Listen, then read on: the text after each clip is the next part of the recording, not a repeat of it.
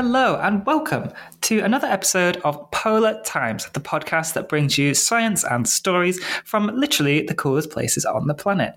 Happy Polar Week from all of us at Polar Times. For those of you who don't know, Polar Week is where the polar community simply celebrates all the science and culture and enjoyment of working and living at the poles, essentially. There's been lots of great events going on around the world celebrated by the polar community. There have been uh, webinars, there have been Twitter contests, there have been uh, exhibitions of indigenous art and things like that. APECS have hosted a photograph competition and also a poetry competition, which um, the works should be available to check out on their website. So that's APECS, Apex, uh, Association of Polar Early Career Scientists. And here at Polar Times, we're also celebrating Polar Week. We are bringing you a very special episode we have done away with our regular format, which is, as you know, it's just having one guest. And we've put together a panel of people, all from different backgrounds with different expertise. And the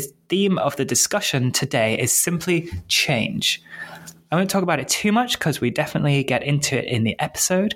So uh, hopefully you enjoy. We also have a new feature called Questions from the Public, which is where we answer some of the questions that you lovely people have sent into us, things that you would like Polar people to answer after the recording, the episode ended up being quite long, I won't admit, and it was so good that we didn't want to edit lots of stuff out. So, what we've done is we've ended up splitting the episode in two. So, there will be two special episodes. So, this is the first of those two special episodes, and it's just the debate on change in polar life. And then the second one will also be coming out today, and that will be questions from the public. So, yeah, stay tuned, and hopefully, your questions will be answered, and hopefully, you'll enjoy the debate. And thanks again for coming back to Polar Times.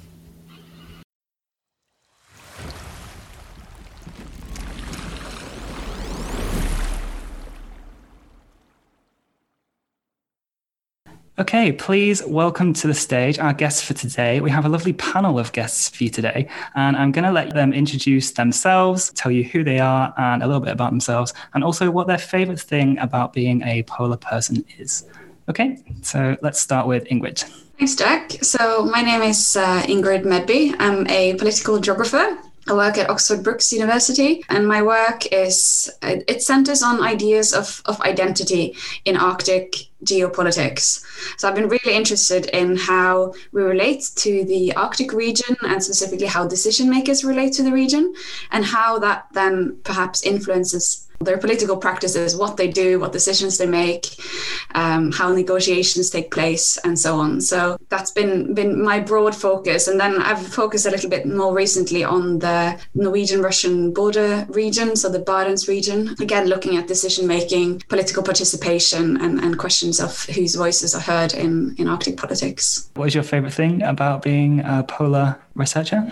So my favorite thing, um, it's it's difficult to say, and maybe this sounds a little bit cheesy, but I actually think it's the community of of polar researchers. It is such an interdisciplinary sort of field to be in and i feel very fortunate to be you know a social scientist who get to engage with also natural scientists really frequently and uh, i get to learn so much every single conference i go to field trips i go on i always learn from from colleagues who do really different research than me, but in the same region. And I think, you know, when we talk about the polar regions, it is perhaps obvious that you know you can't talk about arctic or, or antarctic politics without having an appreciation of some of the science as well in particular climate how that how that is a, a big factor in anything you know even if you're talking about high level state diplomacy you have to have an appreciation of some of those those physical dynamics of the region as well so yeah the very friendly very open interdisciplinary community of, of other researchers i would say is my favorite part oh, we love to hear that and especially coming from APECS which is uh, you know networking for early careers so yeah okay let's move down the panel to uh, steve let's have you next Hi there. Um, I'm Stephen Roberts. I'm a quaternary geologist at the British Antarctic Survey. Um, I've been working there for like about the last 17 years, so, so quite a while now. And um, really, my research focuses on reconstructing past environmental change and using mainly terrestrial records, uh, such as lake sediment records and peat, peat records at the moment, in particular. Um, I actually started working in this field when I was I was doing my PhD in Edinburgh, and that was sort of focused with a lot of field work in Iceland, uh, looking at volcanic ash deposits as chronological markers. So I'm very interested in chronology, sedimentology, geochemistry. And one of the things we've been doing recently is developing a, a series of biogeochemical proxies that help us help us reconstruct past changes in temperature uh, from the sediments. And we're also looking at what are known as wind proxy from the geochemistry and from the microorganisms that live in the lakes and get preserved in the lake sediment. Um, in the past, we've looked at a variety of different projects where we've looked at climate change, sea level change. Um, we're also working on a few pollution projects at the moment. So, for example, we've been working with some collaborators in Australia investigating. This is a current project. We're looking at uh, plutonium fallout from nuclear weapons and looking at a different isotope of that we can find within the lake sediments and the peat records as well. So um, yeah, over the years I've participated in quite a number of field campaigns to to Antarctica, subantarctic, Chile, and, and as I said, Iceland uh, as well. And I guess what's my favourite thing, apart from all the things that Ingrid said, which which are all true for me as well. Um, so I won't repeat those. I'll come up with a different one. Uh, I think probably my favourite thing about polar life um, is getting to visit lots of very uh, spectacular places with spectacular scenery. Um, I've always loved being out in the mountains and always interested in photography. So on top of the science that we do, which is really interesting, um, obviously all, there's a there's another element for me, which is that, which which is getting to visit these places and staying in the environment. Yeah, I think that's my favorite thing. Yeah, I think that's a draw for a lot of people. A lot of polar scientists will empathize with that. You know, we're very lucky, and it's cool that you have experience from both Arctic and Antarctic in the field as well. That must be uh, particularly special. Okay, let's move on to Mathieu. So yeah, hi, I'm Mathieu Casado. I'm also a paleoclimatologist. Uh, presently, I'm working at the Alfred Wegener Institute and at the University of Heidelberg in Germany. And my, my specialty is uh, ice core records from uh, both the Arctic, Antarctica, and also from uh, the Himalayas. And uh, it was very nice to listen again to the, the podcast with Isabel yesterday because she introduced a lot of the things that I do. So it's like I would say that your listener can listen to what she says very clearly and very well to know a little bit more of what I do. But in a few words, my, my main work is to try to see if uh, combining the, the very large number of records that we have in both the Arctic, the Antarctic, and in uh, also the Alpine cryosphere, we can be able to reconstruct more precisely the climate of the past, and in particular at high resolution. And yeah, for my favorite thing in for the region it's a little bit difficult to come after those two responses that were great. Um, but I would say that maybe polar regions are always like kind of so far and so foreign for everyone, and everyone is always very impressed when you say that you've been there and like how different it was, and when you tell the story. But I also feel like they're so important for the global climate and for the global environment. And one of the things that really fills me with joy is how people see how important they are because I mean, maybe for wrong reason, but because of the cute animals and because of the nice pictures. But then, like, it's still something that people take seriously. And um, I don't know, I'm kind of optimistic. Like, for example, that Antarctica remains a land of science and is not claimed yet by countries. This kind of fills me with hope for, for the future. Okay, fabulous. And that is our panel.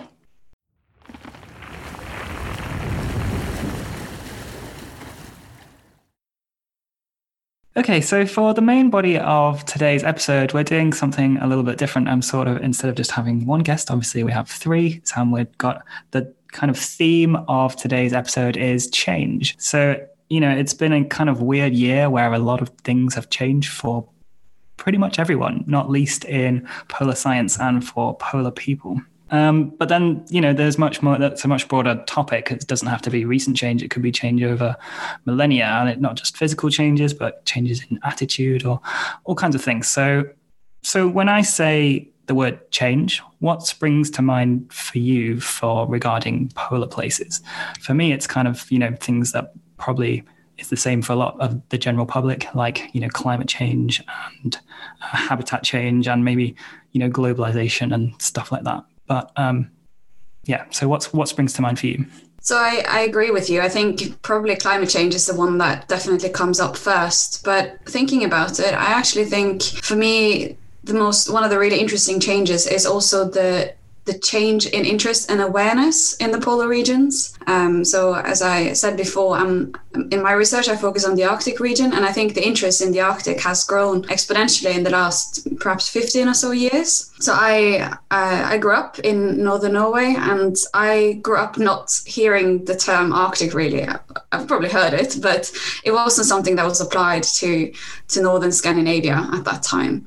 But that's really changed now, and now we, of course um, hear much more discussion about the Arctic Council and and the various developments that take place and the geopolitics of the region. There's a lot of interest in, you know, what's uh, what's China's interest, how are they going to perhaps get involved, uh, and so on. And and you know now you have the big uh, publishers like National Geographic had a big feature on the Arctic re- recently, and that's just one example. We see a lot of TV programs as well, uh, focusing on it, and I think the kind of general awareness globally has has really grown, and, and you can see that also in terms of the observers to the Arctic Council. I think you know the most recent um, countries that have expressed an interest to become observers include Ireland, um, the Czech Republic, um, of course China joined before, Korea, Japan. You know, it's it's. Uh, these are regions that the world is, is looking to because of climate change. Um, but it's really changing, I think, societal relations far beyond the, the specific latitudes of, of the polar regions.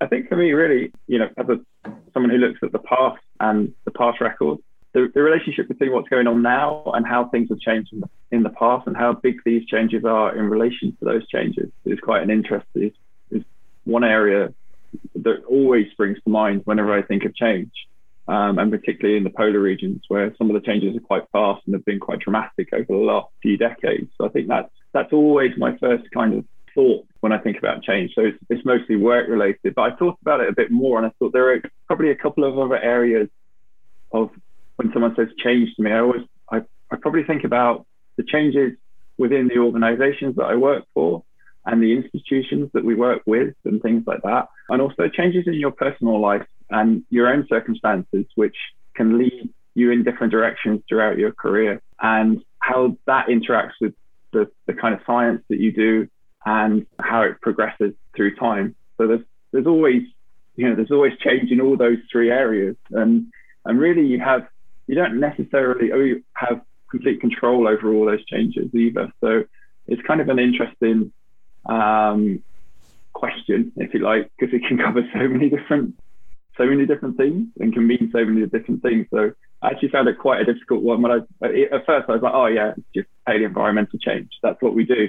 Then I started to think about it a bit more, and actually, you know, there's been a lot of big changes um, within the organisation that I work for over the last sort of 15 years, 15, 20 years, and some of those being quite significant. Yeah, I mean, I guess for me, like being a, an early career researcher still, uh, change is also like every time I get involved in a new project or in a new field work, everything is very new and it's like a radical change, at least in my point of view on all those topics and how I kind of see the the world and and of course like being also a paleoclimate person, I'm also a lot facing like what is change in a kind of more of a nerdy way, like the difference between weather and climate and how a short scale event can be reversible, but then like what's really changed. And so like maybe for me, like um, it would be more like the question of how do you actually define change and like at the sense of how and when can you say that you detect a change of trend and you detect the impact of climate change,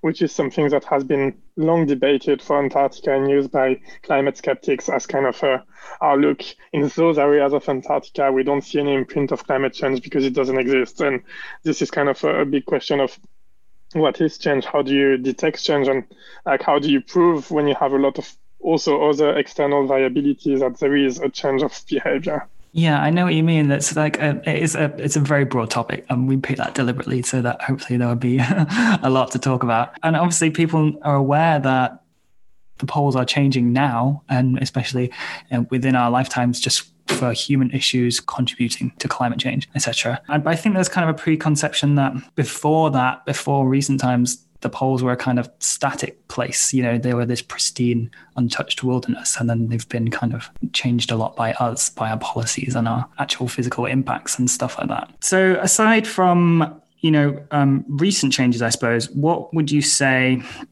are the most influential changes that have ever occurred to the poles? Is that that's a difficult question. I, I think perhaps uh, my other panelists will be uh, better able to answer this uh, than me, but I was thinking a little bit about migration and settlement and how changing climatic conditions have allowed people to, to move north um, and, of course, also move east and west and, and changing patterns of habitation.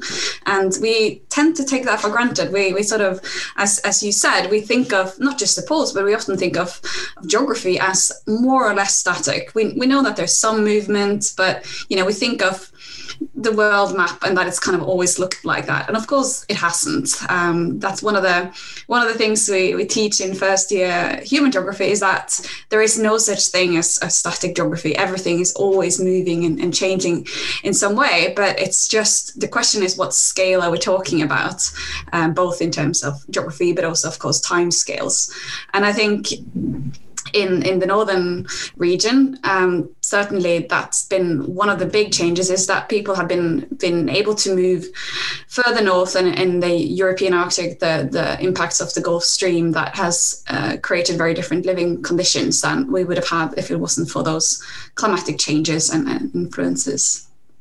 Yeah it must have been quite a well, like I said, like a big change when you know humans first migrated into like the far north and started, you know, living there really. It would have changed the environment and changed everything yeah.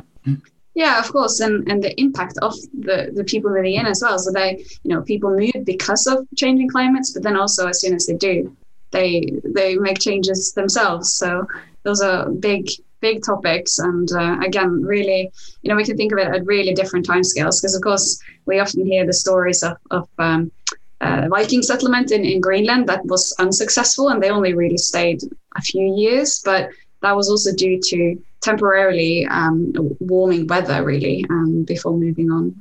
Yeah, and um, that and, and Antarctic has also had some massive changes, and um, I'm sure Steve might uh, be familiar with this or roll his eyes. But you know, whenever I go to BAS and hear uh, the director Jane Francis talk about her research, she talks about you know how Antarctica used to be covered in you know dense jungle and foliage and stuff like that. And obviously that's not the case anymore. So that was a big change at some point in the polar uh, spectrum. Yeah i was i, I was going to um, kind of start by going all the way back to that actually because it's a really good point. I mean uh, for, for antarctic research um, the formation of the change from that big shift from where antarctica was was um, sort of semi-tropical semi-tropical sub, sort of subtropical-ish um, and to glaciation, which occurred, you know, sort of 33 million years ago. And that's the, the the changes then were were slow, but over the time scale of geology, you know, huge. Very often the key key factor is obviously the rate of change, and that rate of change, because of the opening up of the Drake Passage and everything else that goes with that, and the isolation of Antarctica, in terms of millions of years, is quite slow.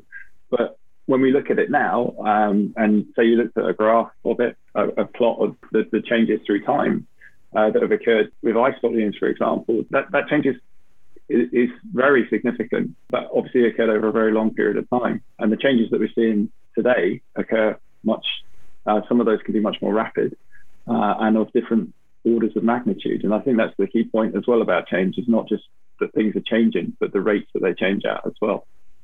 Um, and so a lot of the records that we look at are mostly from the Holocene. And so we don't see some of these really big changes that perhaps Matthew sees in the interglacial glacial cycles.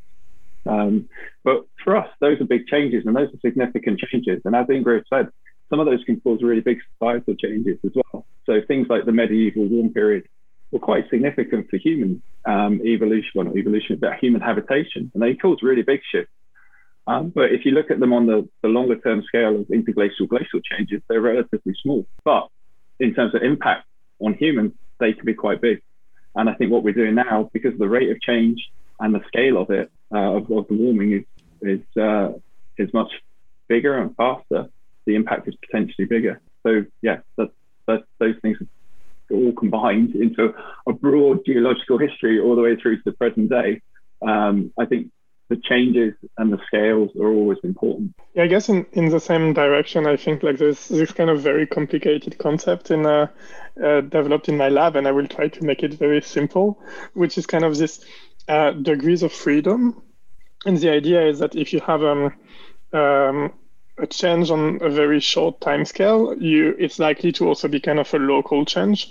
But then when you have uh, change at very long time scales, like for example glacial interglacial time scales, usually those were kind of global, and then you only have one degree of freedom in the sense that everything uh, changes or pulses together, and so then I feel like this timescale is critically important when you're trying to think of what is the biggest change that happened in a region or for polar region or for the world in the sense that if you look at the scale of the Holocene, as Stephen said, like you will have those changes that would be major, but then as soon as you de-zoom a little bit and see the last deglaciation, like the Holocene looks critically flat.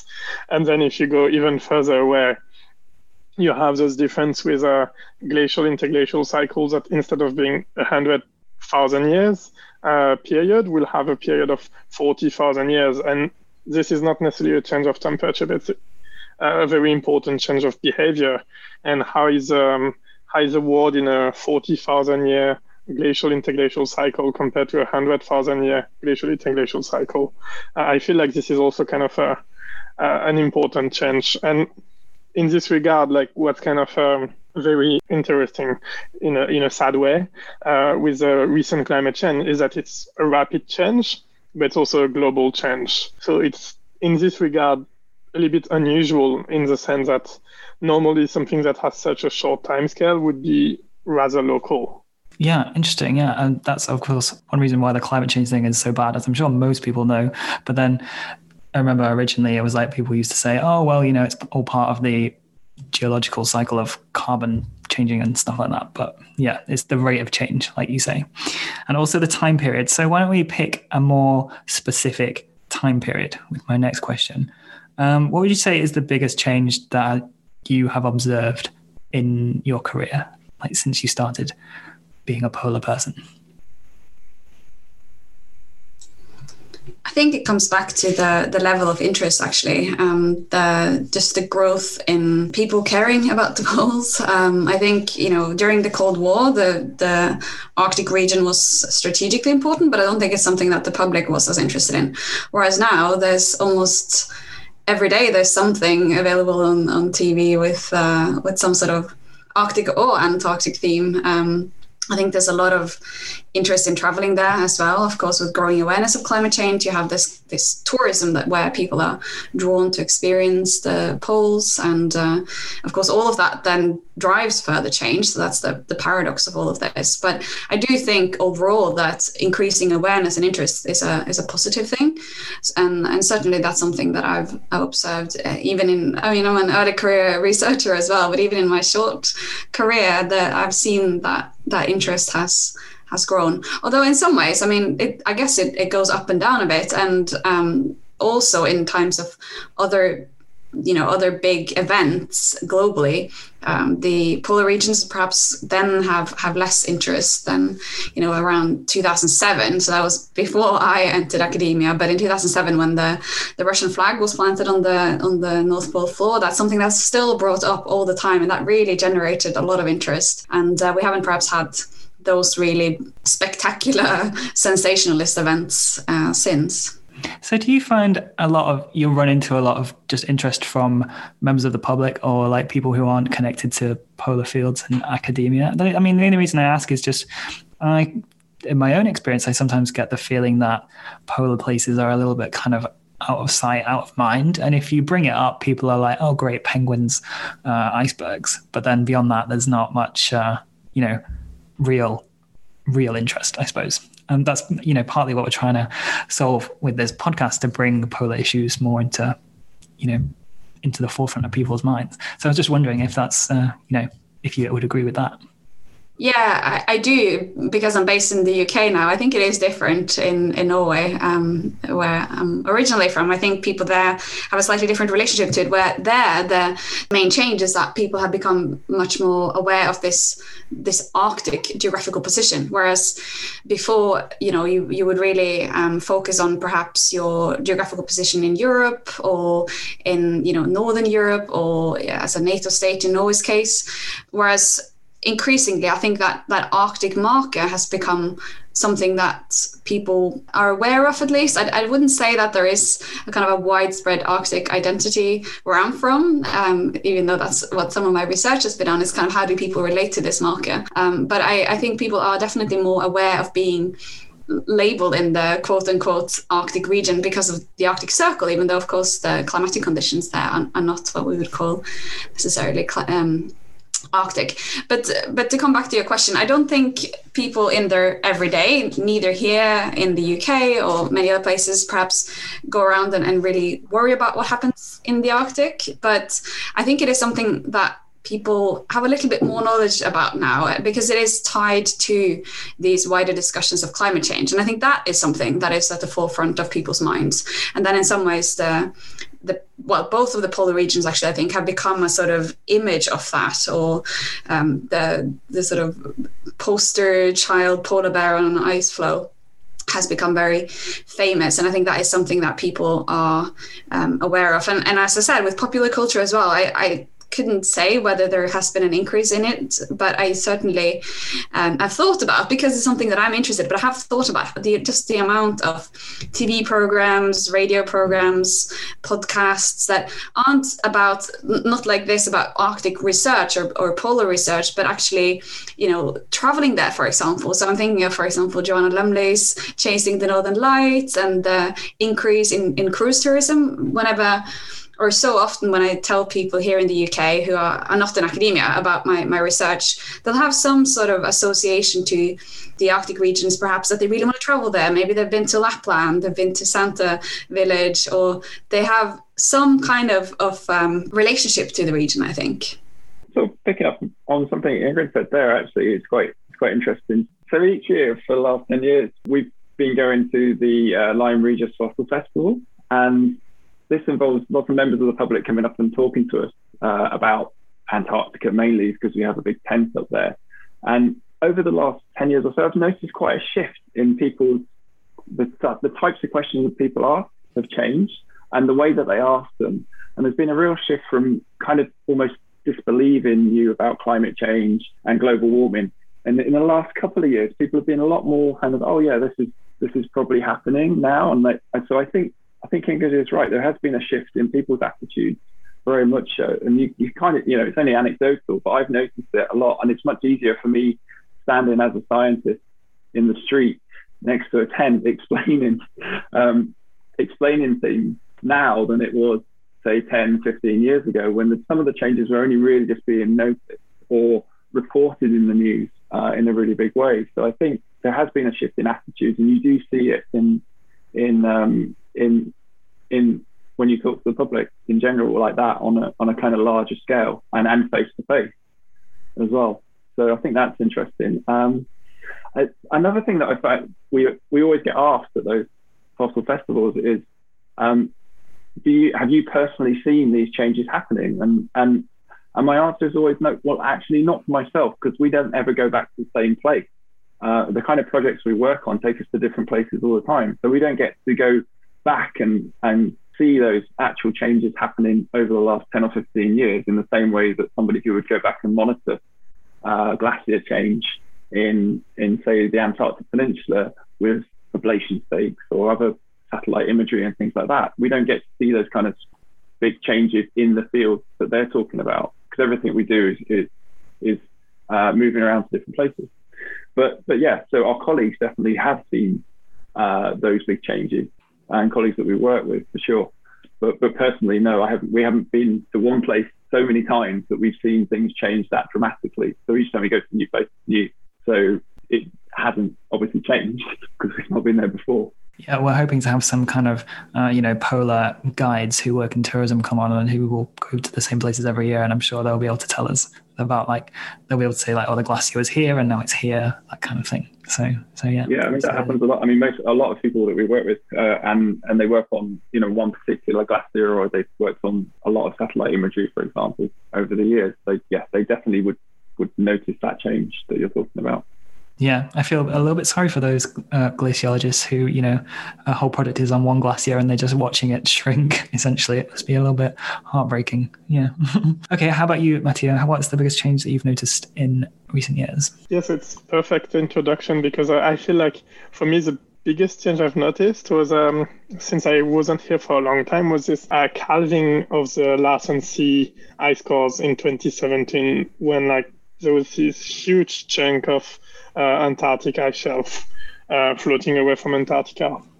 And yeah, for, for me, this was um, a very interesting event. And what kind of really struck me is this is um, one of the first time we were able to observe something that big drifting away from Antarctica using the fact that now we have satellite images very regularly that enabled uh, glaciologists to really spot like the cracks and when the and followed even like the huge iceberg drifting away uh, for the last three years, which was uh, like absolutely like stunning to see like following the the Antarctic current.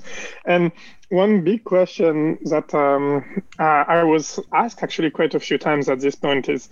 Um, is this something like really really new or is this something that happened a lot in the past and it's something that we're not really able to say because we only had satellite data for the last 50 years.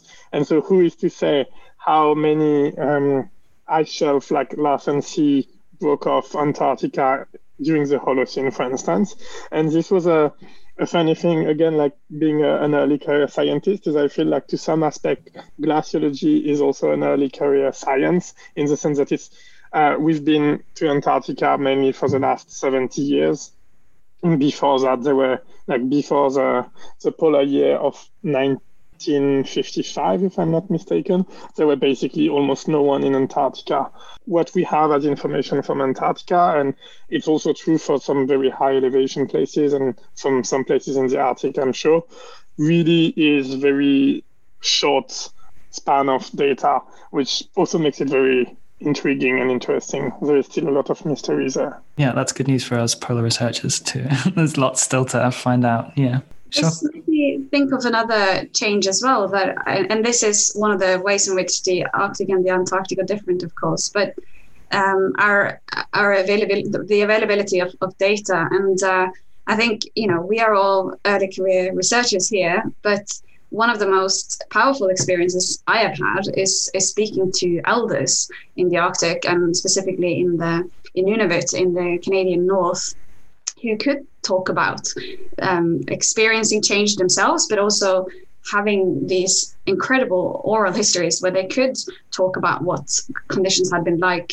hundreds of years back and really have that kind of um, generational memory that we as, as, scientists we we don't have the data but actually that does exist in different forms. And i think when we're talking about change this is one of the really well positive changes that i've seen in also in recent years is that indigenous and traditional knowledge is being talked about a lot more. So now if you are doing arctic research in, in areas that have been populated then then it's almost a necessity to include that. You have to um, take into account the people who live there, and, and quite often that also means that there are areas in which that we as, as scientists uh, are not actually the experts at all, and, and need to take a step back and, and, listen to the people who who are from there and have those histories. So that's a that's both a positive change in terms of uh, academic practice, but also I think a different ways of, of talking and thinking about how we can know and measure, measure change even if we don't necessarily have have, have it measured out in ourselves. Okay, perfect. It's like you read my mind because my next question was going to be Are there any positive changes that you've noticed? so, same question to all of you. I think, as, as well as improving the ways in which we conduct science and, and knowledge production in the polar regions, I also think just generally that the whole field in terms of decision making as well has, has matured. So the Arctic Council was initiated in the mid 90s, but but really we have seen a tremendous change in terms of involvement. I mentioned that a lot of other non-Arctic states are becoming observers, and these things are really positive for, for example, creating um, agreements and best practices on on how to engage in the regions, not just scientifically, but also in terms of shipping regulations, um, tourism regulations, all of those things that are needed. I think actually the at least the Arctic region has, has proven a, a positive example for how states can work together when it is needed and when the the topic of collaboration is is quite clearly demarcated. So really, that's one of the things that the Arctic Council is often praised for is that they are able to collaborate even when relations are difficult elsewhere. And of course, the governance structures around Antarctica and the, and the treaty is also unique and is, is you know as as Mathieu was saying as well it is creates uh, it gives us some hope that countries can work together in, in kind of non-competitive ways and and I think all of those things are just they have been developing, and I think uh, the rest of the world is sometimes looking to to the polar regions as an as an example for how how um, states can collaborate. In terms of positive change, uh, I think you know organisations uh, such as SCAR in the Antarctic Scientific Committee on Antarctic Research are very important because they um, bring different countries and different researchers interested in different fields together under different programs. And certainly those programs have expanded over the last 20 years. And there's a lot more cooperation uh, on across all different fields, not just you know not just the fields that we work in. So we've seen that, and we see the impact of that within and how that feeds back into your own research and your own organisation. So that's that's been definitely been a very positive change. I think within the UK, there's been a kind of opening up of Antarctic research. It was very much driven, for example, by BAS, British Antarctic Survey, and and seen, I think, you know, I think it would be fair to say maybe 20, 25 years ago might have been seen as a bit of a closed shop in a way that only people who work there would go down and do that research. And there, and in the early 2000s, there was a big push to to increase the number of people within the universities uh, through different funding schemes, through Antarctic funding initiatives, which got me into Antarctic research when I was working on an Antarctic Funding Initiative project as a postdoc. And that's kind of expanded as well within the UK. And so now we have a lot more cooperation between the university sector and, and the research institute sectors within the UK. So I think, and, and uh, looking into polar research in particular. So yeah, that's definitely a positive thing. Uh, and within polar research as a whole, I think there's an increasing recognition of the value and of increasing diversity increasingly allowing people to be themselves at work and and and that you know bringing their kind of true selves into the workplace. And i think that's very important because it allows people to flourish and uh, you know progress. And we, we we all benefit from that. And organizations BAS has been involved in, in pushing that very recently. So i think it's yeah that's a very positive thing I think I'd, I'd, go back to a little bit what uh, we discussed in previous questions. I think for me, what's uh, a little bit what Stephen was saying that the, the way people are seeing um, the climate crisis and in polar region in general, I think maybe one positive aspect is that uh, nowadays it's actually seen in a in a more credible way by general audience and even politicians and I've been collaborating a lot uh, within APECS with the IPCC on like helping them reviewing the, the, the reports, which are like 20 years ago, like the IPCC reports were already predicting that the climate change was uh, created by men, activities, and emission of greenhouse gases. And I feel like politicians were looking at them like they were just uh, crazy scientists talking about their niche knowledge that no one really cared about, which has clearly changed nowadays. And um, one big aspect was all those um, attacks that were made against the IPCC about the credibility of the review process, uh, which have been like very worked upon, and like there were a lot of progress. And this is how we, we collaborated with the IPCC to help them review. And in this process, like the the way an IPCC report works is that it's an almost open review process in the sense that anyone who has who wants to do the review can like apply. You don't need to be a, a, researcher or a scientist. If you think you have something important to say on the report, you can apply and be a reviewer. And in this framework, um, like we were a group of 75 early career scientists to try to do the review, and all the authors of the IPCC reports will actually work together and look at every single comment that's been made and provide an answer. And this was like a very big increase in transparency, and I think it created a lot of uh, recognition that those reports were very valuable and actually uh, showing a, a, real scientific consensus, which is now like I feel more accepted that those reports are very useful and uh, creating a, a lot of added value on this climate crisis. So it's not all doom and gloom, which is good news for everyone listening.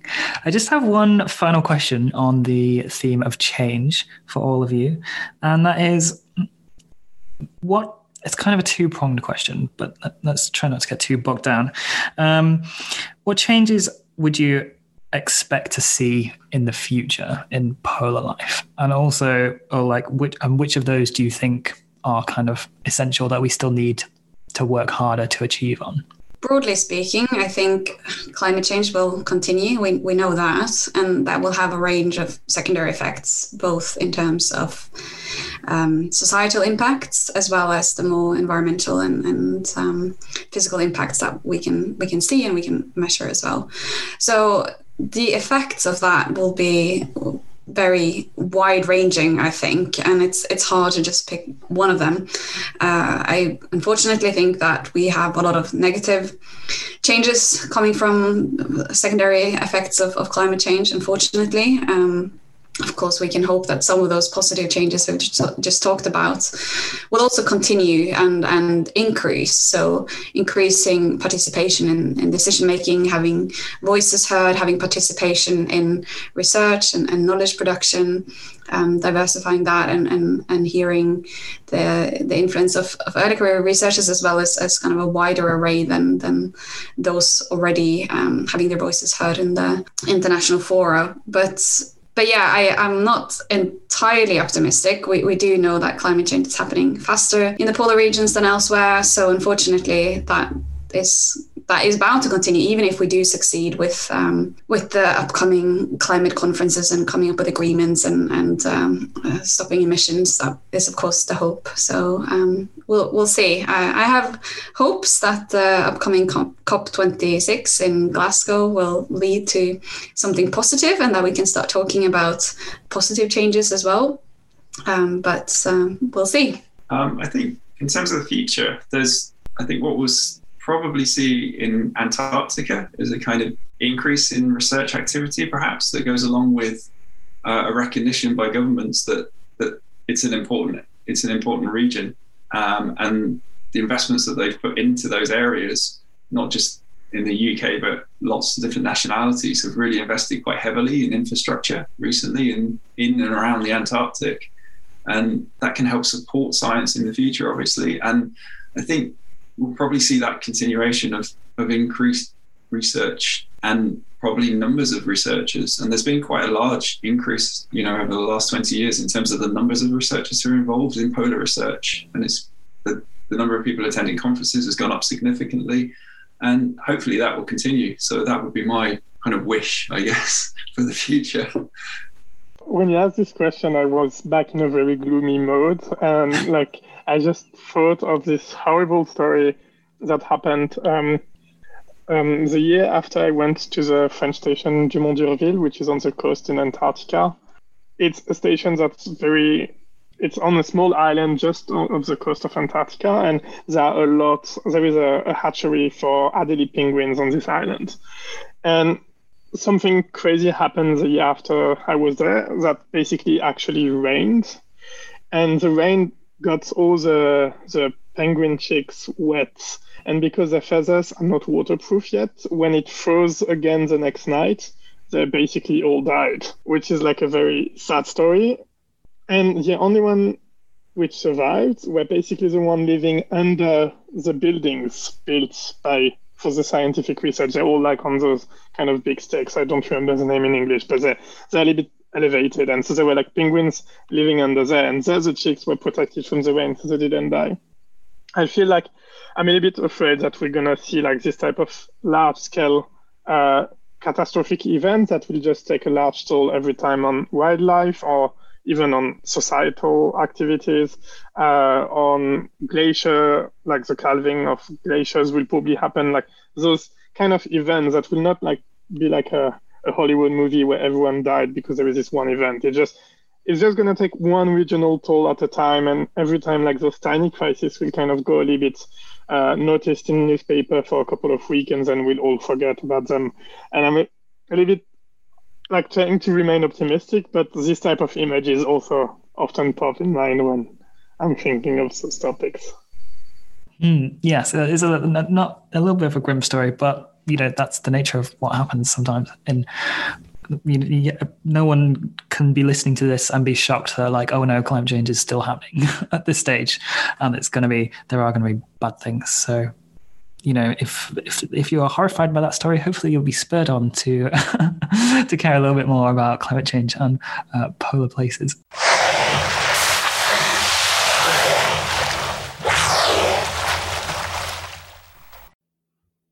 Alrighty, that brings us to the end of part one of this special episode. That was the debate. And coming up in part two, we have questions from the public. So it should have been released on the same day. So it should already be there, ready for your consumption and for your delight. So head over and listen to part two. If you don't have time right now, oh, that's totally fine. Please don't forget to like, rate, and subscribe. Polar Times. You can contact us in all of the usual ways via our email these are polartimes at gmail.com, or you can tweet APECS at polar underscore research. We would love to hear from you. As you can hear, lots of people sent in great questions. So if you would also like to ask a polar person a question, you can contact us using those details. So from all of us at Polar Times, happy Polar Week, and thank you for listening.